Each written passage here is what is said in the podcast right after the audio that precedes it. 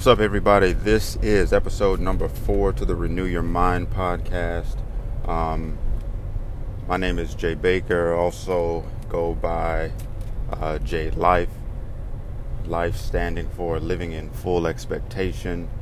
Living in full expectation is faith, and I am going to just pretty much continue the previous podcast where I talked about the three missing links um, those three missing links are self discipline, accountability, and patience. So I went a little bit into those and talked about just how you can actually um, overlook some of those things. But when you overlook some of those things, they can actually lead to you know you not getting what you want and not being able to see results in your life um, so so many times you know we'll we'll try to try different things, but we're not getting the results we want. And usually it's due to self discipline, it's due to not having accountability factors in your life, and it's due to not being patient. You give up too quickly or you give up too easily. All right, so um, before we get started, I just wanted to want to re- remind everybody that we uh, are still on Facebook and we're doing great. And for those who've been tuning in and who've been watching the um, masterclass sessions, thank you for all of the support. You can reach us on Facebook at LWL Institute. That's the at sign LWL Institute if you type it in the search bar. Um, or you can look for Life Without Limits Institute. If you want to look for my page, you can go to at J Baker LWL. That's the at sign J Baker LWL, or do a search for J Life, all caps. Um, but I just want to thank everyone, um, encourage everyone. Hopefully, these podcasts are helping. I'll probably do some more, uh, some some some more podcasts that are better produced. Um, but I wanted to go through Anchor because I wanted to just basically take the opportunity to make sure that I am putting some content out there and that I'm not waiting and I'm not putting it off. For me, 2018 is the year of productivity, so I'm just trying to make sure that whatever it is I'm doing, it may not be perfect, but I'm making that effort to get the ball rolling and I'm hoping that it'll inspire someone else to do the same. All right, so let's break down these three missing links. Remember, self discipline, and let's talk about what that really is. So there's a video um, that Will Smith Will Smith did on Facebook or Instagram not too long ago, and in it he was talking about how self-discipline is the ultimate self-love, and how if you do not have self-discipline, you are not showing that you really have love for yourself. Um, and I totally agree with that. I think that self discipline is a really, um, you know, bottom line way to show that you want the best for yourself. Even when people talk about how, um, you know, they love God or God loves them, and I'm, I'm always asking them, well, if God loves you and you know that, does He want what's good for you or does He want what's best for you? Everybody are always under, you know, understands that he wants what's best for them. So my thing is, okay, well, why work against him? All right, he's making things available. He's made things available. He's given ideas. He's given you motivation. And sometimes it's the lack of self discipline that causes us to miss the mark or to not get where we need to be in life. So if you think about it, if you don't have self discipline, you are literally you're literally saying that I do not want or I don't deserve the best. I love something else more than I love myself. I love the food more than I love myself and my health. I love what I watch and what I listen to and the people I listen to more than I love my own self and my own mental health.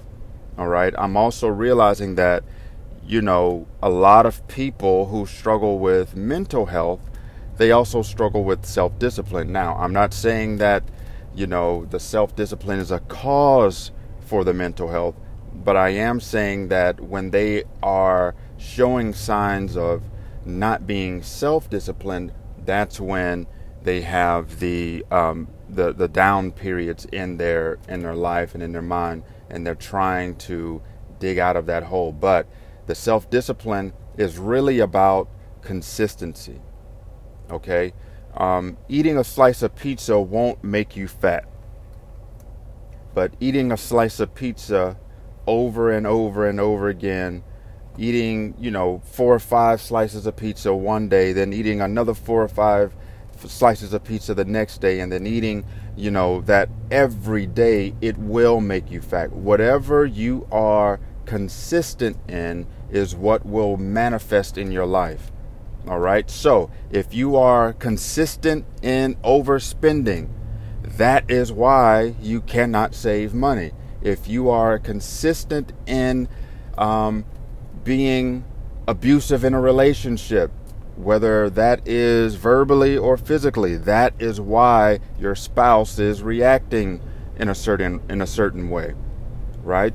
Uh, sometimes we don't realize that what we are consistent in, whether good or bad, is what will manifest in our life.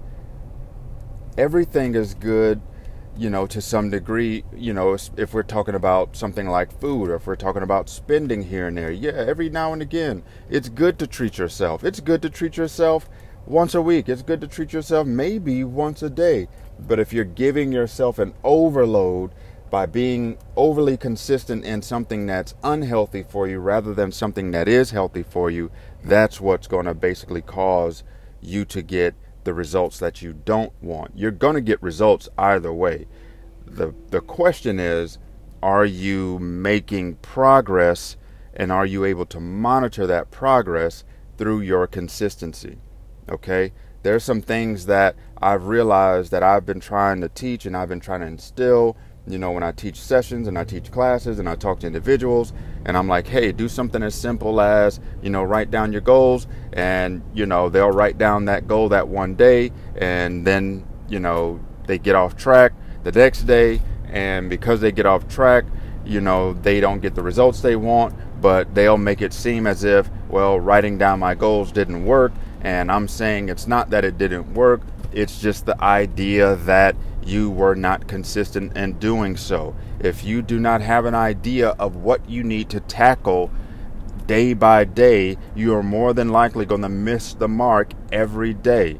If you know that you need to work out, but you're not being disciplined in working out, you you're not going to get the results you want. You'll lose a pound or two in a day and then you won't even realize that you gained it back the third day because of your your inconsistency and your lack of self discipline. So you have to be self disciplined, or you're going to manifest something that you don't want. A lot of times, you know, we talk about, you know, especially within the religious or the church community, there's a lot of talk about taking authority and, and how we are giving authority, given authority over our lives. Well, that means you also have responsibility.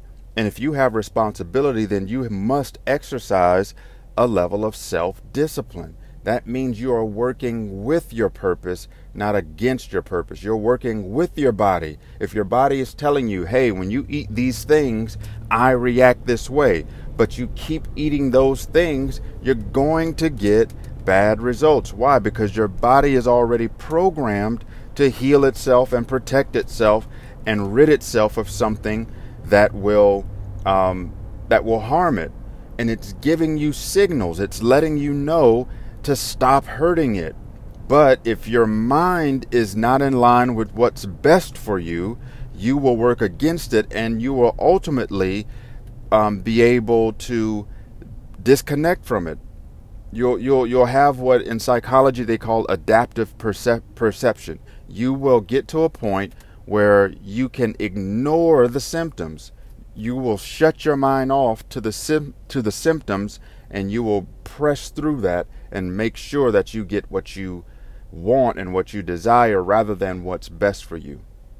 So my question is always if we can do that for what's for what hurts us and what harms us, what what when our spending is terrible and our eating is terrible, then why can't we do that for things that are best for us and that may possibly turn our lives around for the better. right? It, it's amazing that we'll go through pain and suffering to eat terribly, but we don't want to go through any type of pain and suffering to uh, be disciplined in our in our in our health or to get the career going that we need to. We want to avoid it in some areas, but we'll indulge in it in those areas that give us an immediate gratification.